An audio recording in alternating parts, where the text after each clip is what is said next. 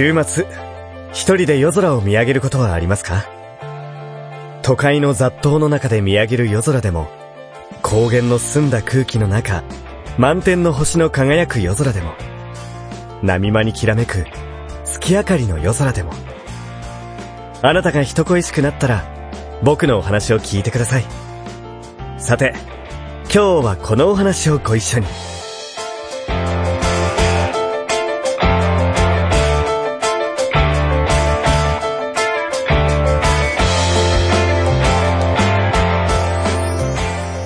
鈴音色、琴の葉、音の葉。この番組は、株式会社アルファの制作でお送りします。こんにちはのらりくらり妬みそねみの松田と竹澤です。各週月曜日配信中です。妬み、そねみ、ひがみ、怒りに満ち溢れた二人が、見返したい思い一心でぐちぐちトークします。皆さんの妬み、そねみも募集します。よろしくお願いします。Try to the next stage. Alpha. 鈴音色、琴の葉、音の葉。参った。どうするんだ？昨日飲みすぎて夜中に目を覚ますと、喉の渇きを覚えキッチンへ立とうとして、初めて気づいた。隣に女が寝ている。そんなのいつものことだ。何を今更と苦笑いをしてベッドを降りるとき、寝返りをしてきた女は、会社の同僚の、舞だった。ああ、男と遊んだことなんかないような女だ。思わず頭をかきむしる。ずっと、こういう女には手を出さないように注意してきたのに。参った。どうするんだ？確か昨日は大きなプロジェクトが終わり、その打ち上げだった。この一年戦ってきたチームの一人だった前には、深く感謝していた。彼女は有能だ。それでいて、みんながやりたがらないような面倒な仕事も進んで黙々とこなしてくれた。残業も当然多くなっていたのに、プロジェクトが佳境に入ると、俺も自分のことで手一杯となって、フォローしてやれずにいた。それでも、細かい気配りをチームのメンバーにしてくれるような舞を、これからも俺のチームに欲しい、と思っていたけど、まさかこんなことになるなんて。俺、どうやって誘った？俺は結構モテる方だと思っていた。俺に声をかけてくる女とは当然やることやっていた。そしてそこそこ気に入れば、の、一緒に暮らさないか。と、簡単に言ってしまうが、そいつらを恋人とは思わないような男として最低な人間だと自覚していた。だって、別れるときいつだって言われてきたから。あなたって最低。だからこそ、注意していたはずなんだ。こういう女には手を出さないように。参った。どうするんだ？のろのろとベッドから抜け出して、冷蔵庫から取り出したペットボトルの水をごくっと飲んだ。リビングの窓からマンション群の夜景を眺めた。いくら一流企業のサラリーマンでも、そうそう手に入れることはできないだろうというこのマンションに、俺は住んでいる。会ったことのない、親父の遺産だ。認知はされていたそうだ。だから、就職が決まった大学4年の秋、お袋に慌てて連れて行かれて、初めて対面したのが、親父の遺影の写真ってやつで、笑ってしまった。学生結婚だったお袋たちは、計画にはなかった俺という子供の出現で、大学を諦めて、それでも生活は苦しくて喧嘩が絶えなくなり、悲鳴を上げた親父は実家に戻ってしまった。結婚を反対していた親父の両親の決断は、お袋が子供を引き取ること。そうすれば、俺の大学卒業まで生活の面倒は見る、ということだったらしい。お袋は俺を育てながら大学へ復学して卒業。その後は塾を経営しながら、親父の実家からの援助は辞退して現在に至る、ということだったのだが、俺に知らされていたことは、親父は俺が生まれてすぐに死んでしまった、という嘘だけだった。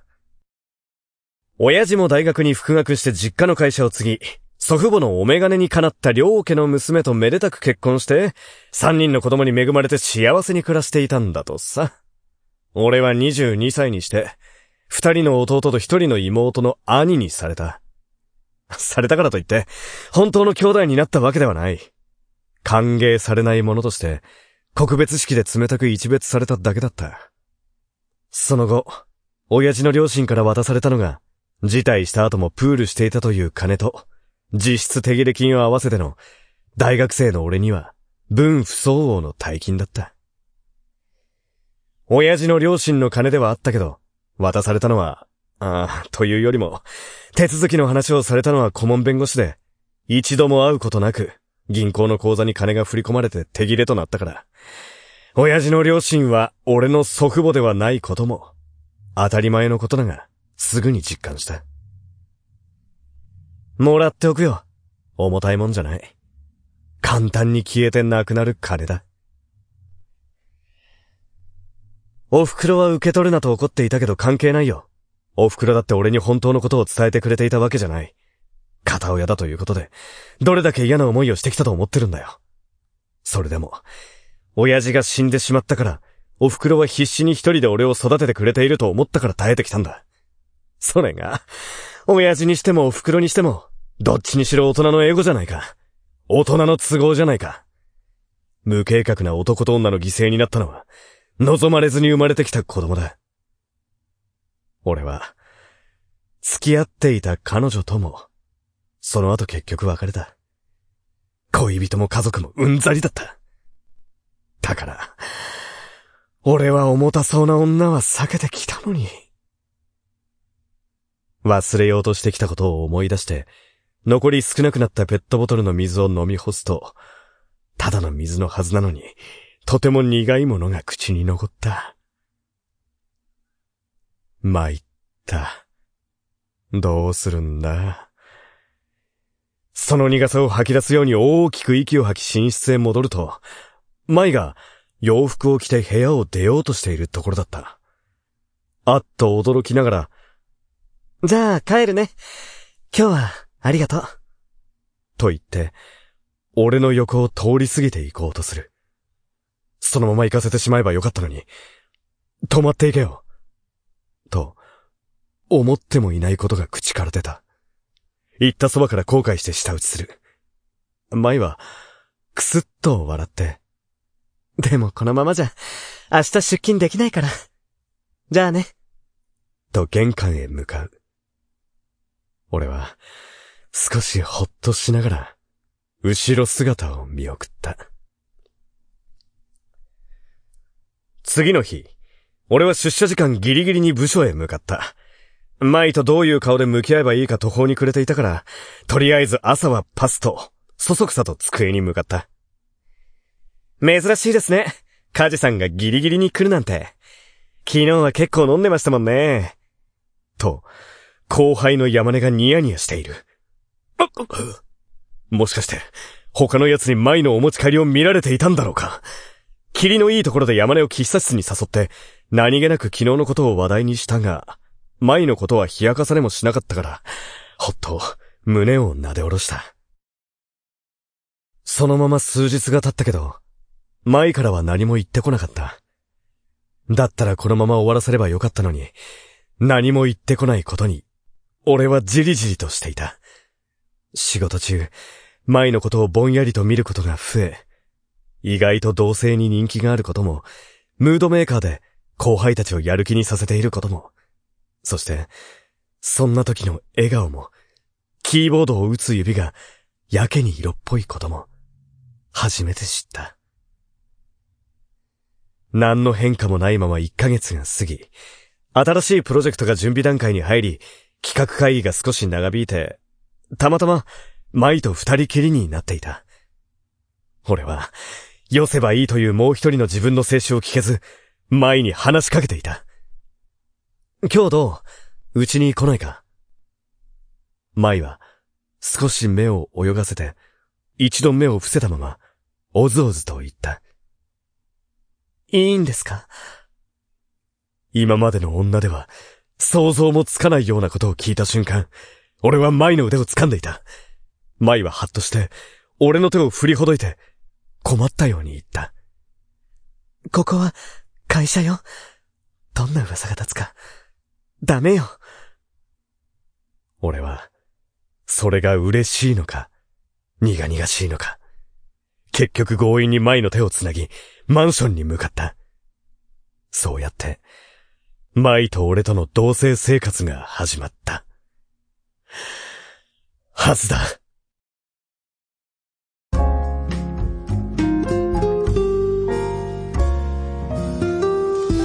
鈴音色琴の葉音の葉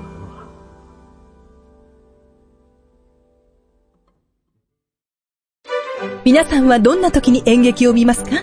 素敵な演劇ライフをもっと豊かに、ナチュラルボタニカルかつクラトニックプラストニックエンザーに彩るお手伝いをする番組。ではございません。演劇に関するありとあらゆるものを独自のスパイスをかけて、はいご紹介。いらっしゃい。濃い味の僭越ながら番組内容を変更して、白が演劇情報をお送りします。各週水曜日、ポッドキャストと YouTube にて配信中。芝居見るなら別のこと。おっと、それならとりあえず、お芝居一回見てみない？Try to the next stage. Alpha. 舞は、さっきまで俺と激しく抱き合っていた。それでも、少しだけ余韻を残し、ベッドを抜け出していく。そして、じゃあね、おやすみ。と、軽くキスをしてドアを閉め、舞は自分の部屋に帰っていった。俺はふーっとため息を吐く。簡単に体を許したのに、一切俺に舐みこうとしない舞を見て、どうやったら俺の所有物にできるのかと、躍起になっている今の姿を、無様だともう一人の自分が笑っていることも知っている。今まで同居した女でも、この 2LDK のマンションの一室は与えていた。それでも、女たちは別れる日まで、いつも同じベッドの中で眠りにつくのが当たり前だったから、今のように、ことが終わると淡々とあっさり出て行ってしまうことに、俺は戸惑っていた。舞だって、セックスは嫌いじゃないと思う。毎晩ではないが、お互いの時間が許せばどちらからともなく体を求めていた。あの時、もうすぐ舞の方から声をかけてくると思っていたのに、いつまで経っても声をかけてこないことに痺れを切らし、俺が声をかけてしまった。一緒に暮らそうと言えば、一瞬驚いていたが、嬉しそうにしていた。はずだった。あ、ただ、引っ越しの日、運んできたものは、少しの身の回りのものだけだった。舞、お前、どんな生活をしてきたんだよ？家具もないのか？バッグだけか？と呆れた。舞は、ただ黙って笑っていたけど。そして、その荷物は、いつまで経っても増えなかった。会社の帰りに外食しようと言っても嫌がった。当然、休日のデートもしたがらなかった。だから、腹いせ半分で俺は休日に一人で出かけることになってしまう。まあ友人は多い方だから遊びにはこと書かないが、退屈はしないが、舞はどうなんだ？これで恋人と呼ぶのか？いや、俺たちの関係は体だけのように、男の俺でさえ感じる。そうやって、休日夜遅くまで飲んで帰っても、にっこり笑って、玄関のドアを開けてくれる。と、なぜか俺の方がため息をついてリビングに入っていくと、キッチンからは、いい匂いがしてくる。平日の弁当の惣菜を作り置きしているとのこと。当然、晩ご飯の惣菜も。ハードワークの彼女には作っておきたいそうだ。だから休日は時間が足りないのよと言って笑う。だから、俺は少し意地悪く聞いた。俺の弁当は？要求すると、舞は悲しそうに首を振る。そして、ダメよ。あなたは独身よ。会社で、変な噂が立ってしまうわ。と、舞は答えた。ねえ、お酒飲んでお腹いっぱい？それとも、お茶漬けでも食べる？重い空気を変えるように明るい声で尋ねてきた。俺は、キッチンだけ明かりをつけてひっそりと惣菜たちを作っている舞の存在が、俺に執着しない舞が、いつか俺を置いて消えてしまうようで、俺は黙って手を引いて乱暴にベッドに誘う。体だけでも繋げておきたいという焦燥感を持ったのは、俺だ。恋人になったはずの女は、存在を一切主張しない。荷物だって、一向に増えない。いつ別れてもいいということか。漠然とした不安は、ここから来るのか？ことを終えてベッドから出て行こうとする前の腕を掴んで、無理やり抱き込んで、キスをした。少し驚いた顔して、困惑している。そう。だよな。最近の俺は、自分でもおかしいことに気づいてる。そして今日、いつものように飲んで帰ってきた俺を、にっこり迎えてくれた舞の顔が、無理に笑っていることに気づいた。それでも、キッチンの惣菜たちに目を留めて、いつものように俺は言った。俺の弁当は舞は、いつものように苦しい言い訳を口に出す。ダメよ。あなたは独身よ。会社で変な噂が立ってしまうわ。俺はじっと舞の顔を見たが、ふっと視線をそらしてしまった。そうだな。シャワーを浴びるよ。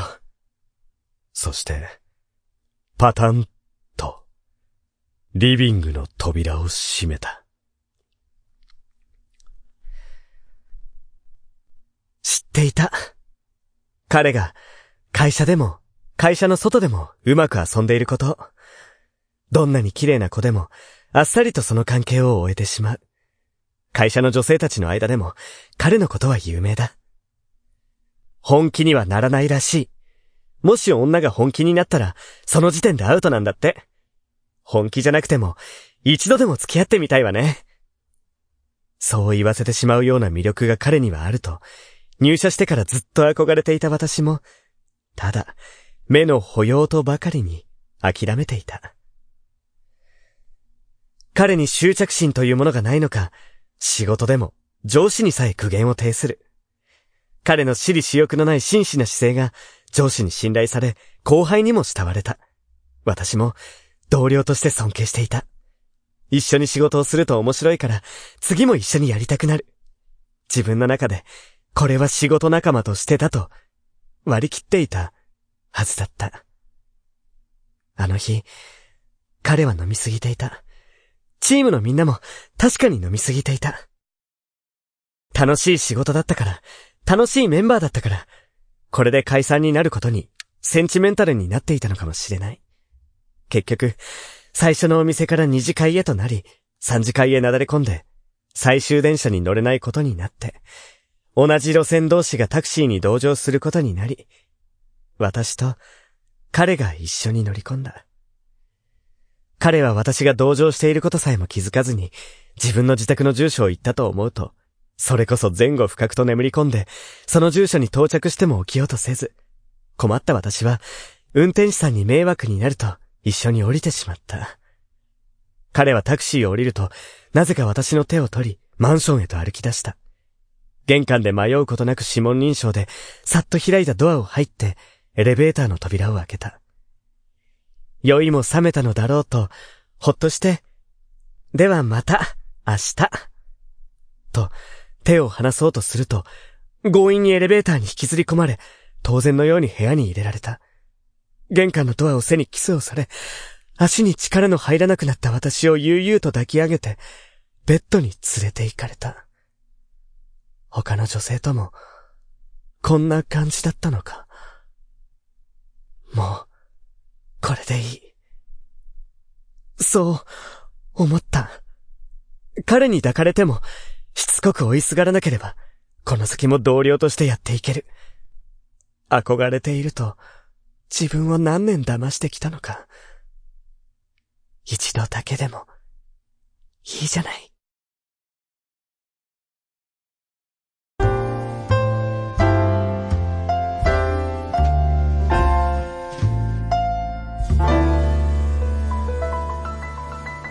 鈴音色。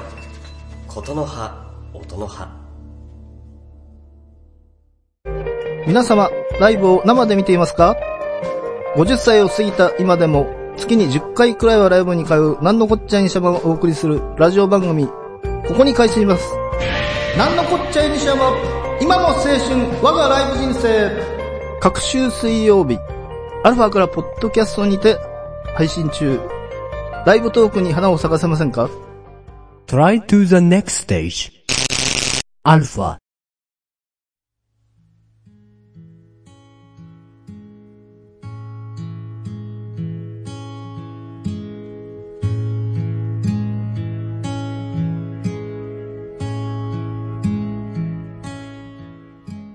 ありふれた恋。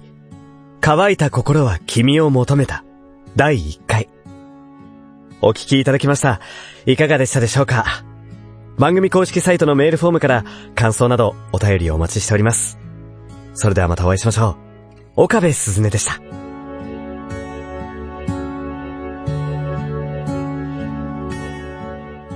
この番組は株式会社アルファの制作でお送りしました。